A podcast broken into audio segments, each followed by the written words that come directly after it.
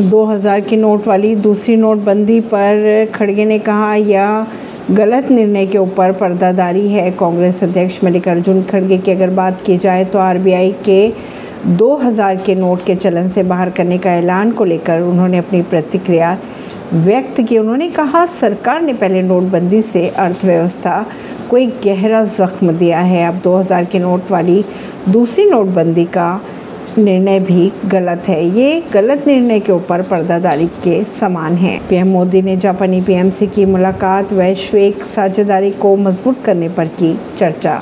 BSF ने अमृतसर में घुसे दो पाकिस्तानी ड्रोन को मार गिराया, दो दशमलव छः किलो हीरोइन की बरामद। सीमा सुरक्षा बल ने शुक्रवार को पंजाब के अमृतसर में अलग अलग जगहों पर पाकिस्तान की ओर से भारतीय क्षेत्र में घुसे दो ड्रोन को मार गिरा। ऐसी खबरों को जानने के लिए जुड़े रहिए जनता सरिश्ता पॉडकास्ट से, परवीन दिल्ली से।